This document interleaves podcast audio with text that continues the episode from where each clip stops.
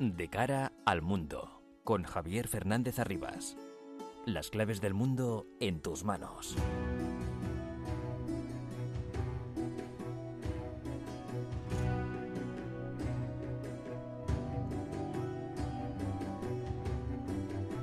El mundo está muy, pero que muy revuelto y todo lo que pasa nos afecta cada día más.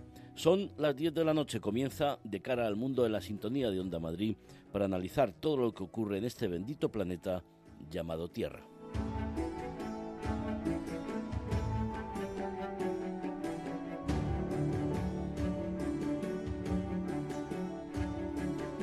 Marruecos y España recuperan la normalidad política con un comunicado conjunto donde expresan buenas intenciones con equipos de trabajo para abordar aspectos clave como la apertura de las fronteras marítimas y terrestres en Ceuta y Melilla, la migración, las aguas y las costas del Atlántico, es decir, Canarias, la cooperación industrial, agrícola, universitaria, turística y hasta deportiva, la estratégica colaboración en seguridad y antiterrorismo se garantiza, está por encima de crisis políticas por la gran trascendencia que tiene para los dos países vecinos. La nueva etapa inédita, como dijo en agosto del año pasado el rey Mohamed VI, pasa por el apoyo de España a la propuesta marroquí de una amplia autonomía para el Sáhara bajo su soberanía. España se une a Francia, Alemania, a Estados Unidos y Emiratos Árabes Unidos, entre otros muchos, gracias al trabajo eficaz de la diplomacia marroquí y a una coyuntura internacional que ha dado un vuelco a la geoestrategia y la geopolítica internacionales por la invasión rusa de Ucrania. El papel jugado por Estados Unidos entre Madrid y Rabat y también con Argel ha sido decisivo en los aspectos más espinosos. Ahora le toca a la ONU, al enviado especial del secretario general de Naciones Unidas para el Sáhara, Staffan de Mistura, ser capaz de volver a sentar en la mesa de negociaciones en Ginebra a todas las partes para alcanzar una solución al conflicto después de 46 años donde miles de saharauis, miles de seres humanos malviven en condiciones infrahumanas. Para la seguridad y estabilidad del norte de África y de Europa es esencial una buena solución para todos. En el Sáhara, propiciar que Argelia y Marruecos recuperen las relaciones, abran sus fronteras y afronten juntos las amenazas terroristas en el Sahel, en coordinación con la Unión Europea. Para el gobierno español, va a resultar imprescindible que Marruecos cumpla los compromisos sobre aduanas en Ceuta, que se crea, en Melilla, como demostración de renuncia a acciones unilaterales en estas dos ciudades españolas, así como en la fijación por negociación de las aguas territoriales en Canarias. Lo contaba el presidente del Gobierno, Pedro Sánchez, ayer en Rabat. La soberanía nacional del territorio nacional de, España está fuera de toda duda, incluida también Ceuta y Melilla, eh, no solamente porque existe un compromiso del Estado, del Gobierno, sino también en nuestro ordenamiento constitucional. Y, en definitiva, lo que, hacemos es eh, garantizar eh, la gestión del fenómeno fronterizo en, en Ceuta y Melilla de manera concertada y, como he dicho antes, en ausencia de actos unilaterales en un espíritu de normalidad dentro de la buena vecindad en beneficio de nuestra seguridad y, lógicamente, de nuestra integridad. Se ha dado el paso que cierra la crisis política y diplomática. Recordar que los empresarios han seguido haciendo negocio, las relaciones comerciales están en una situación bastante, bastante positiva, con un intercambio de más de 9.500 millones de dólares de exportaciones españolas a Marruecos y más de 7.200 marroquíes a España. Por hacernos una idea, las exportaciones españolas a Marruecos son más que todo lo que exportamos a América Latina. Pero bueno, ahora lo que toca es realizar todos los objetivos, trabajar para que todo lo que recoge el comunicado conjunto hispano-marroquí se cumpla.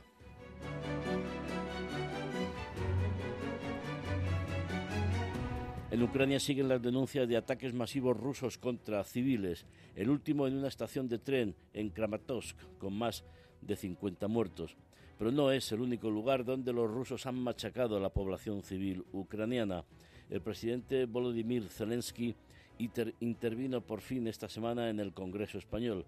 Recordó el bombardeo de Guernica, pidió más ayuda, más armas, más sanciones. Страх перед Росією всюди, де тільки можна його побачити. Бо демократія Sintonía de Onda Madrid de cara al mundo los viernes de 10 a 11 de la noche. Les habla Javier Fernández Arribas con la asistencia técnica de Mario Llorente.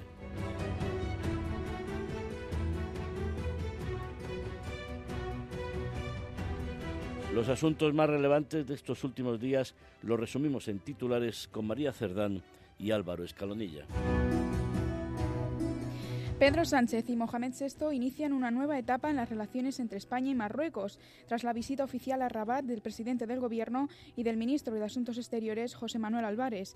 En ella se ha acordado la reapertura progresiva de las fronteras y la nueva hoja de ruta diplomática entre ambos países. Un ataque aéreo ruso contra la estación de Kramatorsk provoca la muerte de al menos 50 civiles, entre ellos cinco niños, y deja más de 100 heridos cuando centenares de personas intentaban trasladarse a zonas más seguras del país después de los ataques. La ciudad, ubicada al este de Ucrania, la región del Donbass, es ahora un enclave estratégico ambicionado por Rusia. Visita oficial de Ursula von der Leyen y Josep Borrell a la capital ucraniana de Kiev, donde se han reunido con Zelensky en señal de apoyo a Ucrania ante la invasión rusa. El viaje coincide con la aprobación del quinto paquete de sanciones de la Unión Europea contra Rusia, en el que se incluye por primera vez la prohibición de las importaciones de carbón. El ministro de Exteriores ruso, Sergei Lavrov, acusa a Kiev de cambiar las condiciones acordadas en las conversaciones de paz de Estambul. Según el jefe negociador de Ucrania y asesor del presidente Zelensky, Mikhailo Podolyak, la masacre de Bucha perpetrada por Rusia, que dejó más de 300 civiles muertos, dificulta ahora las negociaciones. Francia celebra este domingo la primera vuelta de las elecciones presidenciales. La candidata ultraderechista Marine Le Pen pisa los talones al presidente Macron en los sondeos y cuenta por primera vez con opciones reales de alcanzar la presidencia una década después de coger las riendas del Frente Nacional, hoy reagrupamiento nacional. El Senado de Estados Unidos confirma a Ketanji Brown Jackson como nueva integrante del Tribunal Supremo. La jueza de 51 años se convierte así en la primera mujer negra de la historia en ocupar una plaza en la Corte de mayor rango del país, aunque su nombramiento no romperá, eso sí, el actual dominio conservador del tribunal. Al menos dos muertos y una decena de heridos en un tiroteo en Tel Aviv, en el cuarto ataque en Israel en dos semanas. Esto se produce cuando el gobierno israelí pierde la mayoría en el Parlamento después de la retirada de una diputada de la coalición, abriendo así una nueva etapa de inestabilidad. El Tribunal Supremo de Pakistán falla en contra del primer ministro Imran Khan, que deberá someterse finalmente a una moción de censura. El jefe del Ejecutivo pakistaní popular, es jugador de cricket, disolvió el Parlamento y convocó elecciones anticipadas horas antes de hacer frente a un procedimiento judicial para expulsarle del poder, una acción calificada por la justicia como inconstitucional. Turquía cierra el caso Khashoggi y lo deja en manos de Arabia Saudí. El tribunal turco que investigaba el asesinato en 2018 del periodista saudí, crítico con el régimen, ha cerrado el caso en un intento de acercar posturas entre Ankara y Riad. El Salvador prohíbe a los medios de comunicación reproducir los mensajes de las pandillas. Las organizaciones en defensa de los derechos humanos y las asociaciones de periodistas consideran la decisión del presidente Bukele como una reforma mordaza que amenaza la libertad de prensa. Estupor en Perú por los elogios del primer ministro Aníbal Torres a las políticas económicas de Hitler, lo que ha desatado el rechazo de Alemania e Israel. También en el país andino, el gobierno ha eliminado el estado de emergencia, pero continúan las manifestaciones por el alza de los precios. Las claves del mundo en tus manos. Onda Madrid. Al final, los gobiernos español y marroquí emitieron un comunicado conjunto para evidenciar el grado de compromiso por ambas partes con los asuntos tratados. La cuestión estaba en que el apoyo de España a la propuesta marroquí de soberanía sobre el Sáhara se correspondiera con algún tipo de compromiso de Marruecos sobre Ceuta, Melilla y las aguas y Canarias. Los detalles de este comunicado nos los cuenta Álvaro Escalonilla. Bueno, hoy es un día, un día importante un día importante para España y para Marruecos. Porque iniciamos una nueva Así arrancaba la locución del presidente del gobierno, Pedro Sánchez, ofrecida a última hora del jueves en el Palacio de los Huéspedes de Rabat, tras su desplazamiento a Marruecos por invitación del rey Mohamed VI. Acompañado por el ministro de Asuntos Exteriores, José Manuel Álvarez, y el embajador español en Rabat, Ricardo Díez Hochleiner, el presidente del gobierno mantuvo una audiencia de 30 minutos con el monarca alagüí celebrada antes del iftar, la comida que rompe el ayuno en el mes sagrado de Ramadán. Media hora en la que quedó sellada la reconciliación tras 11 meses de crisis diplomática. Minutos antes de la comparecencia de Sánchez, las partes emitieron una declaración conjunta donde se materializaba el reencuentro entre Madrid y Rabat, un documento de dos páginas con 16 puntos, cuyo contenido explicó en solitario el presidente del Gobierno. Uno de los primeros objetivos de esta nueva etapa va a ser la recuperación de la plena normalidad en la circulación de bienes y de mercancías en los pasos fronterizos de Ceuta y de Melilla. Sánchez anunció la reapertura de la aduana comercial de Melilla y la instalación de una nueva en Ceuta, así como la reanudación de las conexiones marítimas. En este sentido, se pondrá en marcha los preparativos para relanzar la operación Paso del Estrecho, cancelada por primera vez en 2020 con motivo del COVID-19 y suspendida de nuevo en junio de 2021. En el gesto más significativo de la visita, el presidente del Gobierno reafirmó ante el rey Mohamed VI la posición de España sobre la cuestión del Sáhara, considerando la iniciativa de autonomía marroquí como la base más seria, realista y creíble para la resolución del contencioso, una postura incluida ya en la misiva del pasado 14 de marzo. Iniciamos, por tanto, una nueva andadura en nuestra larga historia compartida entre España y Marruecos que debe permitirnos afrontar con seguridad los retos, pero también las múltiples oportunidades para el futuro de esta estrecha colaboración entre ambos países. Un nuevo partenariado. Eh, Sánchez escenificó el inicio de una nueva etapa que reforzará la cooperación en materia de migración y seguridad y que abrirá nuevos espacios para la colaboración entre las administraciones en las áreas de economía, comercio, cultura o deporte. Las partes reanudarán asimismo el trabajo de delimitación de los espacios marítimos en la fachada atlántica, un trabajo destinado a redefinir las aguas territoriales de España y Marruecos. Según explicó de forma sucinta el presidente Sánchez, las conversaciones se llevarán a cabo de buena fe en el marco de Naciones Unidas. Aunque la declaración conjunta no hizo mención a las ciudades autónomas de Ceuta y Melilla, el presidente del Gobierno defendió la integridad territorial de España la soberanía nacional del territorio nacional de, España está fuera de toda duda, incluida también Ceuta y Melilla. Eh, no solamente porque existe un compromiso del Estado, del Gobierno, sino también en nuestro ordenamiento constitucional. Y, en definitiva, lo que, lo que hacemos es eh, garantizar eh, la gestión del fenómeno fronterizo. Las partes se emplazaron a celebrar una reunión de alto nivel entre ambos gobiernos antes de que finalice este 2022 para profundizar en esta hoja de ruta común.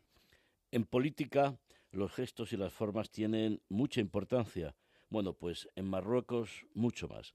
Durante la visita de ayer a Rabat de Pedro Sánchez, el rey Mohamed VI tuvo varios detalles relevantes. Bueno, el primero ya de entrada, invitarle a un iftar, a romper el ayuno en ese día del Ramadán. La última personalidad política que fue invitada por Mohamed VI fue el señor Hosner, el, yerno de, de Donald Trump.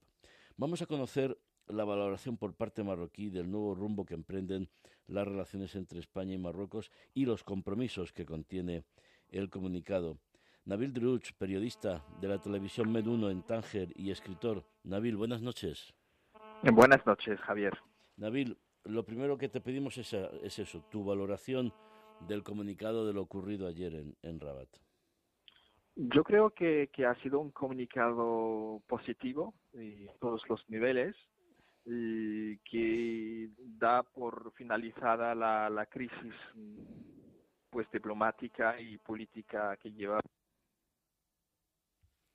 Creo que tenemos problemas con esa comunicación con Tánger, a ver si somos capaces. Está aquí con nosotros en, en, el estudio ya preparado para intervenir en la tertulia, pero mientras recuperamos la señal, la comunicación telefónica con Tánger, Pedro González, buenas noches. Buenas noches, Javier. Bueno, pues eh, adelantamos un poco tu intervención en la, en la tertulia ¿Cuál es tu primera impresión de lo que ha ocurrido ayer en, en Rabat entre España y, Marruecos? Bueno, pues eh, me tengo que ratificar evidentemente en lo que has dicho, es decir, creo que es eh, un paso muy importante, sobre todo lo de la recuperación de la normalidad. Y básicamente, mm, bueno, hace ya mucho tiempo que, que, dijimos en este mismo programa y en alguna otra eh, intervención que tuvimos en, en alguna universidad, que bueno se había abierto, aunque fuera digamos de una manera un poco anómala, con Donald Trump, un poco la vía hacia una solución. Y bueno, pues hemos visto que al final eso se ha confirmado. Quizás si se hubiera dado el paso sin necesidad de que hubiera sido Trump el que lo reconociera, eh, esa solución que podría dar Marruecos al problema del Sáhara, pues a lo mejor hubiera sido más difícil. Pero bueno, al hacerlo, al hacerlo el anterior presidente de los Estados Unidos y, no ser cuestionada esa solución por el, por el nuevo, pues evidentemente ha facilitado las cosas porque ese punto muerto era absolutamente insostenible.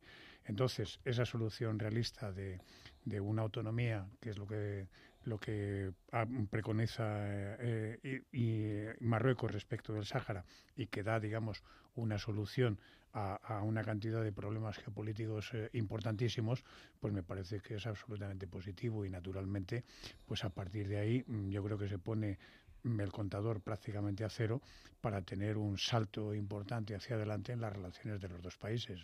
Es la primera aproximación que nos brinda Pedro, Pedro González periodista, fundador, fundador de Euronews.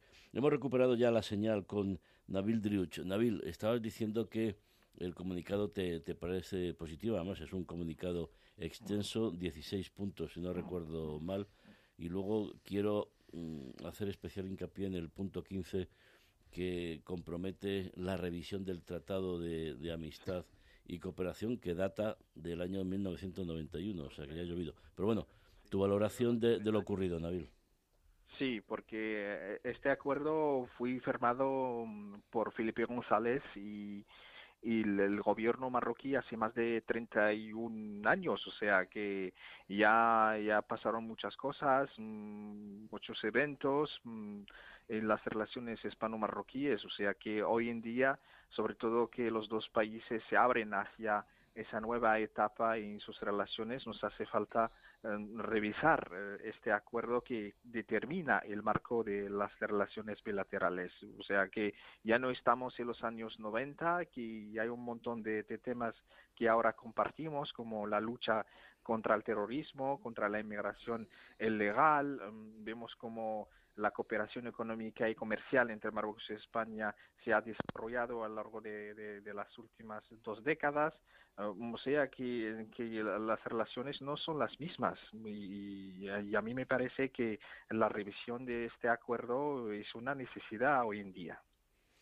El comunicado es eh, prolijo. Yo creo que es una concesión por parte de, Marruecos porque eh, lo que había pasado en la tarde de ayer es que bueno hubo una primera valoración por parte del Palacio Real marroquí y después, bueno, estábamos en los medios de comunicación pidiendo a la delegación e-, española que, que bueno, que algo más de concreción y al final después hubo que esperar un poquito y salió este comunicado, ya digo, con, con 16 puntos. El primero, España reconoce la importancia de la cuestión del Sáhara, los temas de, de interés común, eh, espíritu de confianza, esto es muy importante, recuperar la confianza, la normalización de la circulación de personas y de mercancías, en fin, más detalles de la visita del presidente del gobierno español a Rabat, invitado por Mohamed VI en el aeropuerto, fue recibido por el primer ministro marroquí Aziz Aksnous. Vamos con esos detalles de la visita del presidente del gobierno a Rabat. Nos lo cuenta María Cerdán. Coincidiendo con la visita oficial de Pedro Sánchez y José Manuel Álvarez a Rabat, el BOE ha publicado un acuerdo entre España y Marruecos en materia de seguridad y lucha contra la delincuencia. De esta manera, ambos países colaborarán en materia de lucha contra las acciones criminales y, en particular, contra el terrorismo, la trata de seres humanos e inmigración y el tráfico ilegal de estupefacientes. Este acuerdo ya se elaboró en Rabat, pero entrará en vigor el próximo 30 de abril. Por otra parte, una de las consecuencias que deja este acercamiento diplomático entre España y Marruecos es la subida del precio del gas por parte de Argelia. La vicepresidenta tercera del Gobierno y ministra para la Transición Ecológica, Teresa Rivera, ha confirmado este jueves que Argelia, a través de la empresa Sonatrach, tiene la intención de subir los precios del gas a España, aunque ha confiado en que este incremento sea moderado. La ministra ha defendido también que esta subida viene de meses atrás. Así lo expresaba en una entrevista en televisión española. La intención de Sonatrach, lógicamente, que es la compañía argelina que comercializa el gas, es subir los precios porque entendía que los precios a los que estaba vendiendo el gas argelino hacia España estaban muy por debajo del, del precio al que se cotizaba el gas en los mercados internacionales.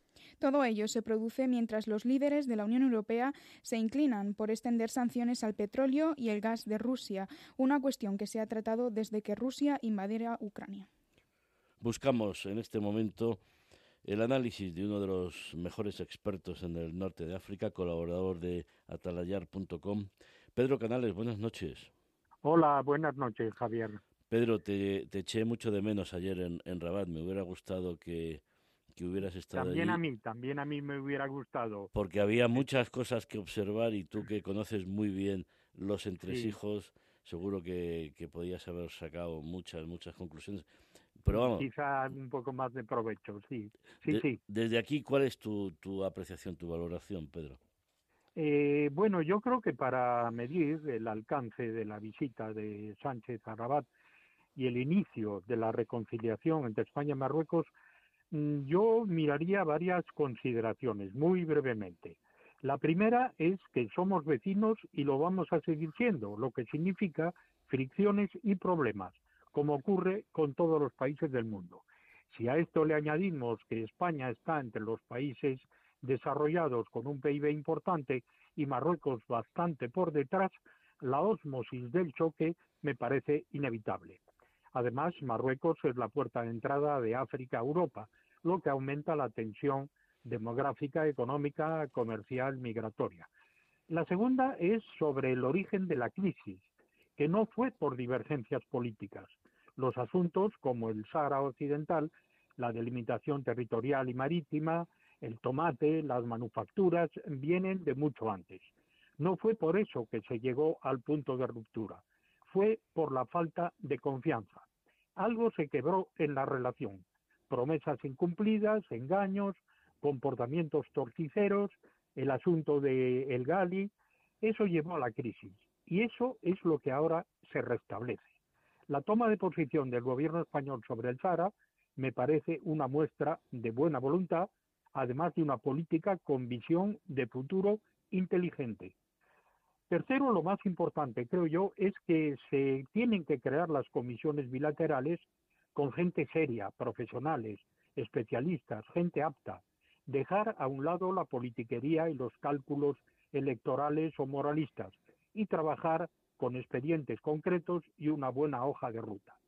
A mí personalmente mm, no me asusta que haya divergencias territoriales respecto a Ceuta y Melilla, a las aguas canarias, a las mediterráneas, a las aguas del estrecho, respecto a los espacios aéreos. Todo eso me parece normal. Los que critican el viaje del presidente porque no ha arrancado una declaración marroquí sobre la soberanía española de Ceuta y Melilla, francamente, no entienden nada. España tiene problemas territoriales y de delimitación marítima con todos sus vecinos. Digo bien, con todos. Con Portugal por Olivenza, con Francia por las aguas en el Golfo de Vizcaya, con Gran Bretaña, naturalmente, por Gibraltar. Hasta con Argelia tiene problemas por la zona económica exclusiva de las aguas territoriales. Y no hay guerras, no es motivo de rasgarse las vestiduras. Con Marruecos igual. Los temas fronterizos y de reconocimiento de soberanía creo que van a durar todavía bastante tiempo. Y quinto, con relación al Sáhara Occidental, era normal que el Polisario y Argelia, era de esperar, critiquen la posición adoptada por el gobierno español. Y los voceros, lo que es más triste, de todas las formaciones políticas parlamentarias españolas y otros también de la sociedad civil han levantado sus espadas. Lamentable, francamente, por parte de la oposición, el no tener una visión de Estado y un plan estratégico para España. Si yo fuera Pedro Sánchez, que no lo soy, enviaría una delegación española al Sáhara, a las dos partes, a Layún y a Tinduf, con sociólogos, economistas, políticos, gentes de la cultura y de la ciencia, para ver en qué estado se hallan y cómo hacer para implementar esa propuesta marroquí de autonomía regional. Ahí, en este punto, España creo que puede y debe dar su opinión. pues eh, me has dejado sin preguntas, Pedro.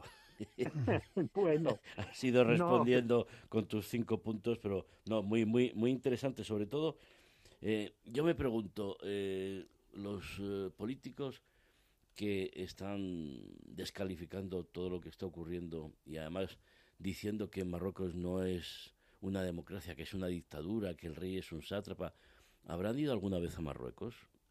¿Conocen Marruecos? O, si me apuras, el Marruecos de, de Hassan II, que data el, el tratado de 1991, no tiene nada que ver con el Marruecos de Mohamed VI, que ha modernizado, que ha avanzado en muchísimas cuestiones.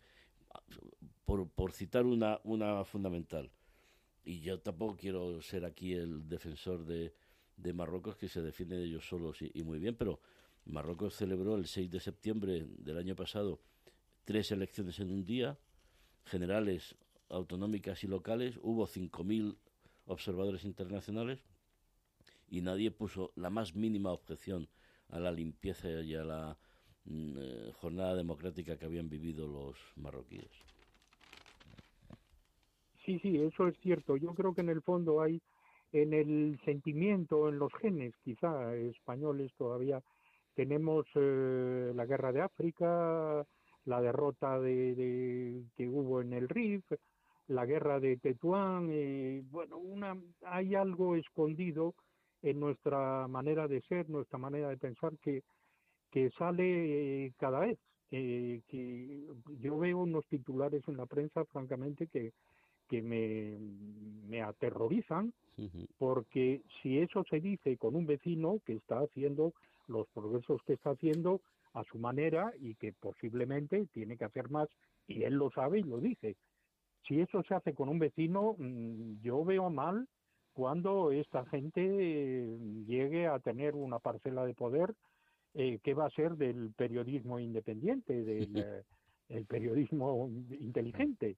Oye, em, vamos con, con, lo nuestro, eh, que es analizar realmente en profundidad lo que es relevante y, trascendente. Hablabas de una delegación que visite tanto la zona de la Yun, Dajla como de Tinduf, porque realmente el meollo de la cuestión es solucionar un problema que lleva 46 años, que eh, desestabiliza la, la región, que supone moral y éticamente un golpe a las conciencias por eh, las condiciones indignas de miles de seres humanos en Tinduf y que además con el, el, tema de los, de los grupos terroristas en el Sahel hay que cerrar esa, esa, ese conflicto cuanto antes para evitar que, que pueda la inestabilidad extenderse a toda la región. ¿no?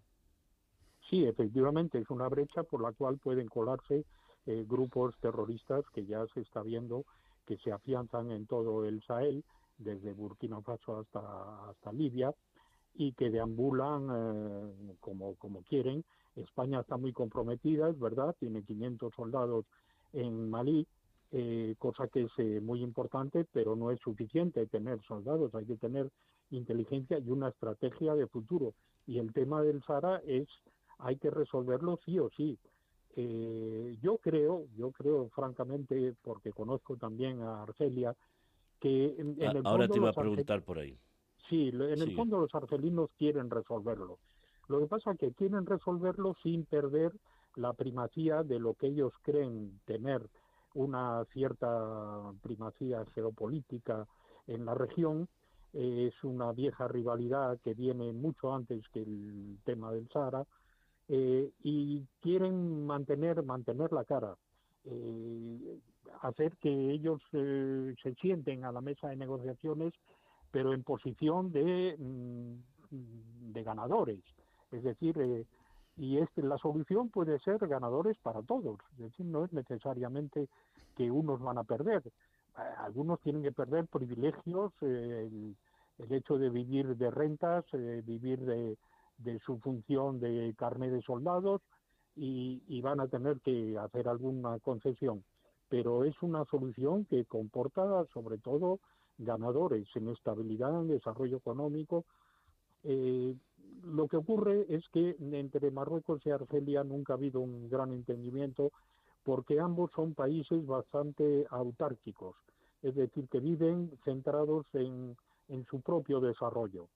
Eh, no tienen la necesidad que ha tenido Europa o otros en otras regiones del mundo de coordinarse, de cooperar entre ellos para poder desarrollar la región. Cada uno lo hace a su manera. Y Francia en particular ha estimulado ese individualismo eh, de país eh, para poder eh, mantener sus propios intereses. ¿Crees que esta fan de Mistura, la ONU, será capaz de, sentar otra vez en la mesa de negociación de Ginebra a todas, a todas las partes? Es decir, que Argelia y el Frente Polisario volverán a, sentarse para, como tú bien decías, eh, cerrar una, una solución al conflicto de una vez? Eh, sí, yo creo que, quizá tenga que cambiar un poco la forma, porque con la misma forma mm, perdería mucha credibilidad eh, Argelia, que desde un primer momento dijo que ya no aceptaba más la fórmula de cuatro, reuniéndose los cuatro, y entonces si es con la misma fórmula va a ser difícil que se sienten. Tampoco hay muchas fórmulas alternativas porque si tienen que sentarse a negociar lo tienen que hacer eh, eh, con delegaciones presentes, quizá con algún observador internacional diferente en el que pueda participar Estados Unidos, España, la Unión Europea, Mm, algo el, el mundo árabe a través de Arabia Saudita, que quiso hacer su propia mediación bilateral, alguna fórmula que permita mm, a los argelinos salvar la cara, eh, al Polisario mantener su, su liderazgo, eh, por lo menos en la parte de población que él controla, pero yo creo que sí, que la única solución tiene que pasar por la propuesta de Mistura.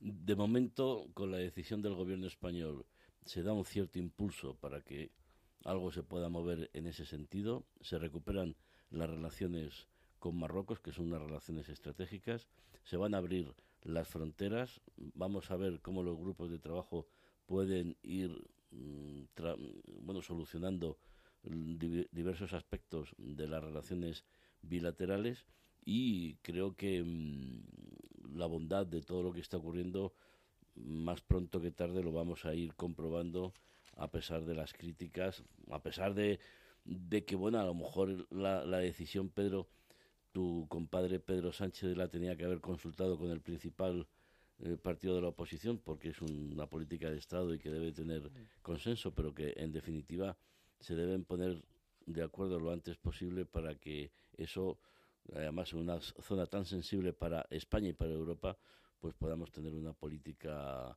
seria, solvente y sobre todo de altas miras de Estado, no solo electorales.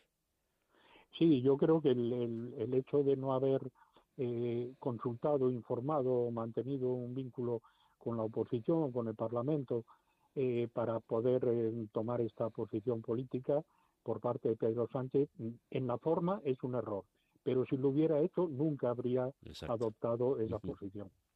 Pedro Canales, experto en el norte de África, colaborador de Atalayar, muchas gracias, como siempre, por tus aportaciones y, muy buenas noches. Muy bien, buenas noches, Javier. Un abrazo. De cara al mundo. Onda Madrid. Onda Madrid la radio de la Comunidad de Madrid. Doble programación en Onda Madrid. A través del 101.3 de la FM puedes seguir nuestra programación habitual y en el 106 puedes vivir toda la pasión del deporte. Dos frecuencias, dos programaciones. Tú decides lo que quieres escuchar. Este año está siendo más seco de lo habitual. Las últimas lluvias han ayudado a almacenar agua en los embalses madrileños, pero no debemos confiarnos. Por eso, desde el canal de Isabel II nos recuerdan la importancia de hacer un uso responsable y eficiente del agua. Cada pequeño gesto cuenta, porque la lluvia es muy suya, pero el ahorro es muy nuestro. Cuidemos el agua. El paso Garage, soul, surf, pop, beat, rock and roll, música, en definitiva. De lunes a viernes, a la una de la madrugada, El Paso, con Manolo Calderón, en Onda Madrid.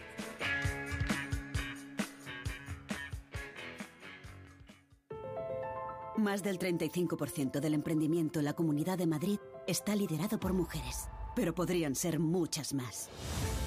Arrancar mi proyecto con el apoyo de la Comunidad de Madrid ha sido fundamental. Hemos trabajado para conseguirlo y crecer juntas. Comunidad de Madrid. De cara al mundo, con Javier Fernández Arribas. Por desgracia, tenemos que contarles desgracias, muerte, destrucción en Ucrania, con las víctimas en su mayor parte civiles. La última masacre, con más de 50 muertos, se ha registrado en la estación de tren de Kramatorsk. Los datos los tiene Nerea Belmonte. La ofensiva rusa en Ucrania alcanza ya los 44 días y sus consecuencias no dejan de conmocionar al mundo. Hace unos días fue el descubrimiento de la masacre de Bucha, hoy el ataque contra la estación de trenes de Kramatorsk, al este del país, que estaba siendo utilizada para evacuar a civiles. Un ataque del que Rusia ha querido desentenderse y que ha dejado hasta el momento más de 50 muertos. Mientras tanto, crecen las sospechas de que los ciudadanos de Borodianka, localidad cercana a Kiev y a Bucha, estén enfrentando un destino similar al de sus vecinos. в намаганні Росії розпочати новий глобальний кривавий наступ на Донбасі. Así advertía esta semana el presidente Zelensky sobre los movimientos de las tropas rusas. En los últimos días, los contingentes de Moscú se han reorganizado hacia la región del Donbass, al este de Ucrania, y allí se encuentran recrudeciendo sus ataques contra las localidades que todavía no controlan, como es el caso de la ya casi destruida ciudad de Mariupol mientras las autoridades ucranianas han advertido a su ciudadanía de que huyan de la región mientras todavía es seguro, ya que se teme que los bombardeos rusos terminen por cortar las rutas de escape. Sin embargo, desde las oficinas del Kremlin, el portavoz presidencial Dmitry Peskov ha reconocido en una entrevista para Sky News que la operación especial rusa podría llegar a su fin en los próximos días.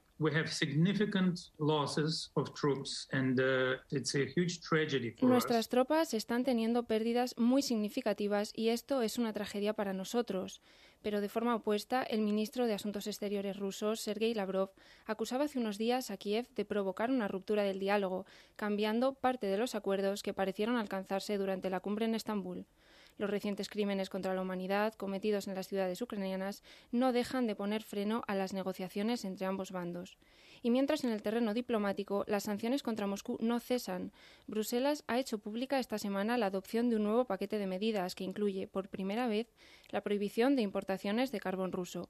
Y países como Alemania, Francia, Japón o España han anunciado la expulsión de diplomáticos del Kremlin de sus territorios. General Assembly is now voting on draft resolution A-ES 11-L4 tras la expulsión de Moscú del Consejo de Derechos Humanos de las Naciones Unidas ayer por la noche, Ursula von der Leyen, presidenta de la Comisión de la Unión Europea y Josep Borrell, alto representante para la política exterior de la Unión, se han trasladado hasta Kiev para reunirse con Zelensky y expresarle su completa solidaridad. Hasta ahora, cerca de 11 millones de personas se han visto obligadas a abandonar sus hogares y más de 4 millones han atravesado las fronteras de Ucrania en busca de asilo. Según la ONU, hasta 1.500 civiles han perdido la vida en el conflicto y se espera que la cifra aumente conforme se retome el control de las ciudades ucranianas. Una semana más queremos hacer el repaso de lo que ocurre sobre el terreno en Ucrania, los últimos movimientos, ataques, negociaciones. Lo hacemos con el experto en relaciones internacionales y colaborador de atalayar.com, Lucas Martín. Buenas noches. Buenas noches, Javier. Lucas, eh, ¿qué ha dado de sí esta semana desde el punto de vista militar y sobre todo después de todo lo que estamos viendo, esos ataques a objetivos civiles por parte rusa? Bueno, eh, esta semana avances en la parte militar no ha habido ninguno significativo, más allá de que Rusia, evidentemente, como dijo y está haciendo, está ha replegado sus fuerzas ya totalmente de la zona de Kiev, del norte, y las está redesplegando en la zona este, preparando esa mm, tan cacareada ofensiva en el este, en el Donbass, para hacerse con el control de lo que es la, zona administrativa de Donetsk y Lugansk. ¿Y tú te crees esa, eh, esa retirada de Kiev? ¿De verdad tú piensas que Moscú va a renunciar a, la joya de, Ucrania como su capital? No, sí, sí, totalmente, Javier. Además, eh, es un hecho objetivo que se han, retirado de ahí. Eh, como he comentado muchas veces, el objetivo nunca fue ocupar físicamente Kiev, porque eso era materialmente imposible por el desgaste que supondría y la cantidad de fuerzas a empeñar. O sea, el objetivo era más eh, ejercer presión sobre el gobierno para intentar así hacer que cayera, ¿no? Pero realmente nunca estuvo en la, mente de los estrategas rusos ocupar físicamente Kiev. ¿Te sorprende que el portavoz presidencial haya dicho en Sky News, el portavoz Dmitry Peskov, que están teniendo muchas bajas, muchas pérdidas y que por eso se, se tienen que replegar? Eh, bueno, eh, porque eso no, es normal que alguien reconozca que te están zurrando, ¿no? Cuando estás en una pelea. No, no, y además, eh, que entenderlo, es decir, este mensaje no ha sido hacia, digamos, hacia el exterior, yo lo interpretaré más hacia el interior, hacia Rusia. Y voy a explicar por qué. Eh, lo que está pasando en Ucrania, tarde o temprano, se va a conocer por la opinión pública rusa, a pesar del control férreo que ejerce el régimen de Putin, porque es un régimen sobre los medios de, comunicación. Y un ejemplo, eh, ayer veía yo una estadística de las aplicaciones de móvil más descargadas antes del 24 de febrero y después del 24 de febrero, y curiosamente, desde el 24 de febrero, el top 10 de aplicaciones descargadas son VPNs. Es decir, aplicaciones que te permiten navegar con servidores situados fuera de Rusia para poder tener acceso a la información real. Eso es muy significativo. Sí, es un dato muy significativo, efectivamente. ¿Por qué los rusos continúan eh, machacando objetivos civiles? ¿Tiene, alguna explicación, algún objetivo concreto? ¿Cómo, cómo lo, analizas, Lucas? Bueno, eh, la explicación que, que, que, tiene la podemos encontrar claramente, por ejemplo, en la Segunda Guerra Mundial. Se trata de quebrar la voluntad de lucha del enemigo. Tú atacas a la población civil, las machacas, y eso al final acaba quebrando esa voluntad de lucha. Eh, y no olvidemos eh, que el artífice de la Segunda Guerra de Chechenia y consiguió vencer fue Putin con Gerasimov al mando. Con lo cual, y, emplearon esa técnica, es decir, machacar las poblaciones civiles, machacar Grozny, eh, porque además eso, les, garantiza que cuando entran con sus unidades en zonas pobladas, no, no tienen prácticamente resistencia. ¿Crees que los ucranianos pueden mejorar su resistencia, incluso ganar en capacidad ofensiva con el armamento pesado que se dice que van a recibir o que ya han recibido? Sí, bueno, el armamento pesado que, van a recibir, hasta ahora por lo que se ha visto, tampoco es que sea muy significativo. Es decir, eh, una docena de carros de combate T-72, como creo que van a recibir, eh, varias piezas de artillería que también creo que están a punto de recibir, eh, baterías antiaéreas S-300 y unos cuantos vehículos blindados procedentes de Australia, eso realmente no es significativo a la hora de plantear operaciones ofensivas a gran escala. ¿Que evidentemente van a reforzar unidades y van a suplir pérdidas? Evidentemente sí lo que está haciendo Ucrania, y eso nos consta, es que se están fortificando a lo largo de todo el Donbass, preparándose para aguantar el, envite de las fuerzas rusas en esa supuesta ofensiva que van a, realizar. José María Peredo, catedrático de Comunicación y Relaciones Internacionales de la Universidad Europea. Buenas noches. Hola, muy buenas noches a todos. José María Peredo, antes de hacer un alto en el camino para unos consejos publicitarios, eh, ¿Cuál es tu impresión en estas últimas horas de lo que está ocurriendo en, en Ucrania? ¿Piensas que la retirada rusa, como bien explica Lucas Martín, está provocada bueno, por las pérdidas, como ha dicho su, el portavoz presidencial, y porque se quieren dedicar al Donbass? Bueno, yo creo que vivimos una segunda etapa eh, del conflicto, o una nueva etapa, indudablemente, que es la nueva etapa se centra en el Donbass, que es previsible, tal y como señala también Lucas Martín, otros eh, especialistas, que sea aún más cruenta en lo que significan los enfrentamientos armados, es que puede producirse, pero que también debería en este momento, debería intensificarse la labor negociadora. Creo que a pesar de que... Vaya, parece que hemos perdido esa, esa señal. Pedro, ¿tú cuál es tu, apreciación en, lo que está ocurriendo en las últimas horas en Ucrania? Bueno, pues eh, mi, mi, impresión personal, yo creo que, que Rusia, en concreto Putin, lo que quiere es asegurarse prácticamente toda la continuidad desde, desde Rusia, prácticamente a través de los territorios eh, del Donbass y naturalmente el sur de, el sur eh, de Ucrania eh, en torno sobre todo a la, toma del puesto de Mariupol. Eso va a convertir, eh, y es lo que quiere yo creo, eh, prácticamente el mar de Azov en un lago interior de Rusia. y si eso se consolida, prácticamente la única salida al mar mm, que le va a dejar a que le va a dejar a Ucrania va a ser Odessa y en todo caso pues el, el ¿no? Y naturalmente eso significa que si tenemos en cuenta todo el litoral que significa Crimea, pues prácticamente tres quintas partes del litoral de Ucrania pasan a manos a, a manos rusas sin solución de continuidad. A mí eso me parece lo más importante y eso para asegurar naturalmente lo que se llama lo que se llamó a partir del siglo XVIII la famosa Nueva Rusia eh, con, con la expansión de lo que entonces era el Imperio zarista. Un momento, no se vayan, volvemos enseguida. De cara al mundo. Onda Madrid. Onda Madrid, la radio de la Comunidad de Madrid. Doble programación en Onda Madrid. A través del 101.3 de la FM puedes seguir nuestra programación habitual y en el 106 puedes vivir toda la pasión del deporte. Dos frecuencias, dos programaciones. Tú decides lo que quieres escuchar. Más del 35% del emprendimiento en la Comunidad de Madrid está liderado por mujeres, pero podrían ser muchas más. Arrancar mi proyecto con el apoyo de la Comunidad de Madrid ha sido fundamental. Hemos trabajado para conseguirlo y crecer juntas. Comunidad de Madrid. En Onda Madrid hay otra forma de contar lo que te rodea. De lunes a viernes de 6 a 10 de la mañana. Buenos días Madrid. Comienza el día bien informado. Comienza el día en buena compañía. Onda Madrid. La información que te interesa.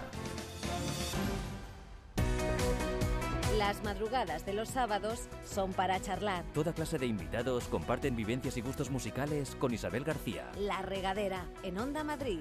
Los sábados a las 12 de la noche. De cara al mundo, con Javier Fernández Arribas. Pedro, Lucas, os voy a plantear, José María Peredo, tenemos problemas con la, con, la conexión, una cuestión que discutía yo ayer en, en Rabat con un viejo experto. Mm, ¿El ejército ruso está sobrevalorado?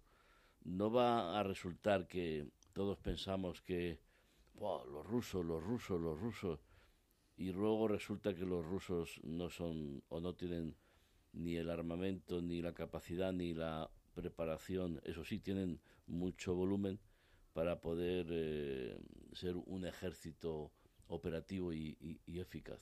Hombre, yo creo que el caso de... he visto mucha, mucha chatarra, bueno, muy antigua. Bueno, a mí me da la impresión... Carros blindados, sistemas de comunicación... Bueno, perdona, que te interrumpo. Sí, sí, no, no, que quiere decir que, bueno, que la, la inversión anual de, de Rusia en, eh, bueno, en sus ejércitos es notablemente inferior a la que tiene, pues bueno, por supuesto Estados Unidos, eh, la que tiene China y naturalmente el conjunto de la OTAN, porque bueno, simplemente eh, si se suman todos los de la Unión Europea, suman prácticamente cinco veces más de, lo que invierte Rusia.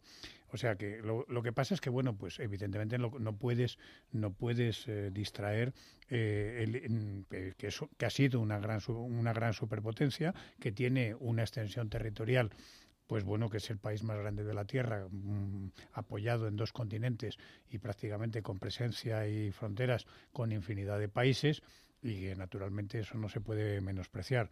Otra cosa es que en la Realpolitik, pues a la hora de la verdad está todo avanzando. Son muy, son muy duros, por ejemplo, pues en el tema del ciberespacio, que yo creo que una de las cosas que está marcando, a mi entender, la, la guerra de Ucrania es justamente el que está testando por primera vez sobre un campo de batalla y bueno en, en, una guerra real eh, las posibilidades del ciberespacio es decir los ataques contra contra digamos objetivos a través del ciberespacio contra objetivos de la OTAN se han multiplicado por 5 o 6 quizá Lucas sepa mucho más de esto evidentemente.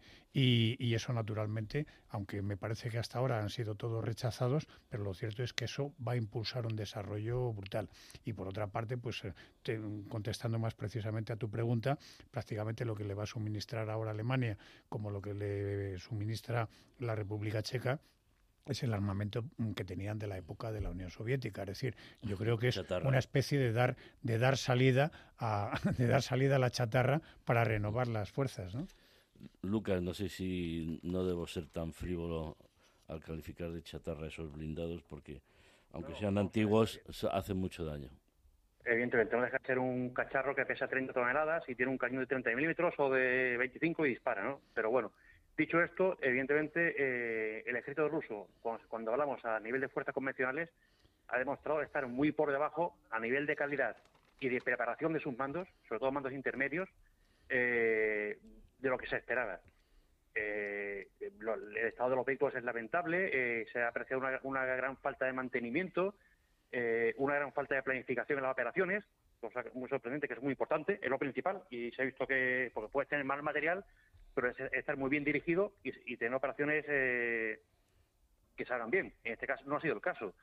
Y después solamente voy a dar un dato. Eh, de aproximadamente 120, que lo que llaman eh, Battalion Tactical Group, los BTGs famosos, que Rusia ha empleado en esta operación, que es aproximadamente el 75% de sus Fuerzas Armadas, atento a ese número, han perdido casi el 25%.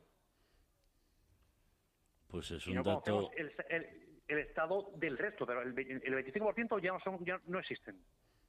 Muy, revelador, sobre todo porque si tú, quieres tener una permanencia y una continuidad a la hora de plantear e, ese enfrentamiento sea en Ucrania, sea en cualquier otro sitio, con esos datos no puedes ir a ningún lado.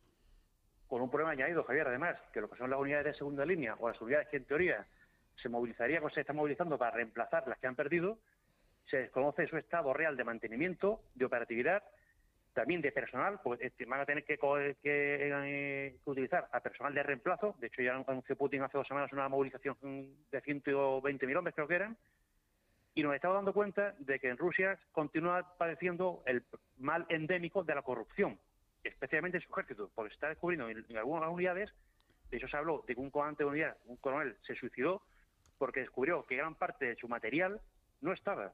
O sea, material que debía estar en sus vehículos, en, equipo de visión nocturna, equipo de comunicaciones, eh, no simplemente no estaba. y no estaba porque nadie, nadie los hubiera quitado, no estaba porque quizás nunca estuvieron. Es decir, que gran parte de esa inversión en defensa igual ha ido a otros sitios.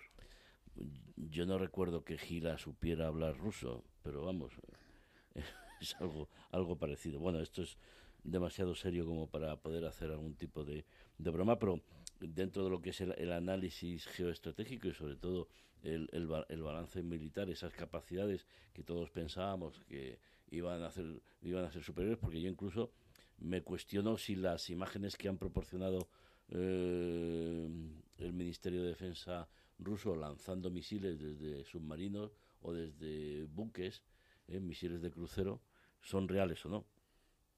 Sí, sí, pues, esos son reales, pero también hay que decir que tienen, un número muy limitado de, de ese material. Y, y, con las sanciones que se le han impuesto, van a tener mucho más complicado el reemplazar el material que están empleando. sin duda. Oye, eh, nos quedan cinco minutos y me gustaría conocer vuestra opinión, Pedro. Eh, ¿Qué influencia puede tener eh, la guerra de Ucrania en las elecciones, la primera vuelta que tenemos este domingo en Francia, con un Macron que bueno está sufriendo quizá más de lo previsto y, y una señora Le Pen que bueno que está creciendo poco a poco. Bueno, pues yo creo que tiene bastante influencia por muchas razones, pero vamos, la primera de ellas yo creo que es favorable a Macron, que de alguna manera ha aprovechado, digamos, su presidencia y su coincidencia con, bueno, sus gestiones como hombre de Estado y evidentemente como uno de los líderes importantes de la Unión Europea. Esto yo creo que es indiscutible y que le va a favorecer que por otra parte, digamos, los problemas domésticos se han multiplicado, pues evidentemente, es decir, la inflación que sufren en toda Europa en muchos países, el nuestro, vamos, especialmente, es, el, es probablemente el que más, eh, pero Francia también tiene un repunte de la inflación importantísimo. Tiene, incluso, claro, lo que pasa es que hablando de cantidades, eh, pues eh, a veces hay que colocarlas en contexto, pero bueno, tiene mm, prácticamente 10 millones de personas por debajo de lo que ellos llaman el umbral de la pobreza, que se fija en 1.200 euros para una persona sola o en pensionistas que cobran por pareja 2.000 y pico. Es decir, lo que aquí sería la pensión máxima, en Francia se considera debajo del umbral de la pobreza. Eso es lo que ese, ese ultranacionalismo Y esas soluciones domésticas son las que está impulsando la, señora Le Pen, la del, regrupamiento nacional, y la que de alguna manera le está propulsando a tener un muy buen resultado, según las encuestas, en la primera de en la primera vuelta, la del la de este domingo. Y naturalmente, bueno, yo mi pronóstico, creo que también lo he, lo he puesto en Atalayar, creo que va, va a, a plantarle bastante cara a Macron en esta primera vuelta perderá en buena lógica en la segunda, pero por un margen muchísimo menor de lo que pasó en las elecciones de hace cinco años. Lucas, ¿tú piensas que a Macron le va a pasar factura la, la guerra en, en, Ucrania? Sobre todo, bueno, además, todo el tema energético que se está cuestionando, cómo la Unión Europea, cómo los europeos nos tenemos que organizar con el tema de la energía. Bueno, el tema energético creo que le va a pasar factura a todo el mundo, ¿no? Y a todos los gobiernos que están ahora mismo vigentes en, Europa. Eh, Macron, como bien ha dicho Pedro, se, ha intentado posicionar como un gran hombre de Estado y como un gran líder que lidere a Europa en esta situación con Rusia, ¿no? De hecho, está hablando casi semanalmente, constantemente con, Putin, intentando llegar a, algún tipo de acuerdo o algún tipo de, arreglo. Creo que esa posición que está tomando al creo que le beneficiará y que, aunque sea por porcentaje, pero sí que le ayuda a, en esa vuelta eh, quedar por eh, de Y además yo quisiera añadir que bueno que, la, posición europeísta de Macron es absolutamente indiscutible. Ha, ha preconizado desde el principio la unidad de Europa, se ha puesto a la cabeza como líder de, como líder de esa Europa, eh, demostrando que unidos se pueden hacer cosas y que si no la cosa es peor. Mm, naturalmente el resto de la Unión Europea también ha tenido mucho que ver, pero él principalmente ha sido uno de los artífices del cambio, a mi entender, que ha operado y que es absolutamente paradigmático Alemania. Pero es complicado hacer las reformas que Francia necesita, porque Francia un país muy centralizado necesita reformas profundas, pero cuando alguien intenta cometerlas, las calles se incendian, chalecos amarillos o lo que haga. Sí, lo que pasa es que todo eso lo hemos pasado mientras, digamos, eh, vivíamos plácidamente en el paraíso de la Unión Europea. Y evidentemente la guerra de Ucrania ha venido a sacudir el tablero internacional. Y, el, y, el, COVID. y, el, COVID, las dos cosas. Y, bueno, y evidentemente han sido dos, dos eh, golpes brutales que, bueno, eh, lo único que viene a ratificar, a mi entender, es que la historia pues va a golpes violentos. Y aunque los, golpes violentos a veces sean, bueno, con, con golpes que no sean excesivamente sangrientos, en este caso, con una guerra que sí lo es, como como es el caso de, Ucrania. Y evidentemente esto va a cambiar muchísimas cosas. Yo creo que ya se da por descontado que el, orden internacional eh, variará, será nuevo, gane quien gane, eh, será completamente distinto de lo que hemos conocido hasta ahora. Una última cuestión. sí, sí, dime. Un, apunte. Eh, yo creo que Macron está jugando, como en ajedrez, dos jugadas por delante, ¿no? Sabe perfectamente que el tema del gas ruso, a quien más va a afectar es a Alemania, está claro que, que, en la Unión Europea quedan dos potencias grandes, que son Francia y Alemania, que van a, a, pugnar por tener ese liderazgo de la Unión Europea, eh, y Francia eh, se, va a ver, a ver, menos afectada por el tema energético, y después no olvidemos que es ya la única potencia nuclear que queda dentro de la Unión Europea. Que no es un asunto baladí tampoco. No, sí, claro, porque la otra era Reino Unido, pero está fuera, claro. Oye, un detalle. Entiendo que si Ursula von der Leyen y, y, Josep Borrell van a Kiev es porque no tienen riesgo, aunque bueno, en esa zona siempre puede pasar algo, pero entiendo, Lucas, que, que no va a caer nada que pueda poner en riesgo su seguridad, ¿no? No, ya han, de hecho han acudido otros, otros mandatarios europeos y no ha pasado nada, ni siquiera ese típico ataque cercano como muestra decir eh, estamos ah, aquí o, o como mensaje ni siquiera eso no, ha ocurrido antes y no creo que ocurra ahora porque tampoco creo que le interese a Rusia demasiado ese tipo de, juego. Lo que sí que hay, que decir, Javier, perdón, es que si estamos cerca de, unas negociaciones, podemos esperar las mayores ofensivas o los mayores combates justo antes de las negociaciones, como ocurre siempre. Para ir a la mesa lo más fuerte posible, ¿no? Efectivamente. Lucas Martín, Pedro González, una noche más, muchísimas gracias por estar aquí con nosotros. Muy buenas noches. Gracias y buenas noches a vosotros. Muchas gracias y buenas noches.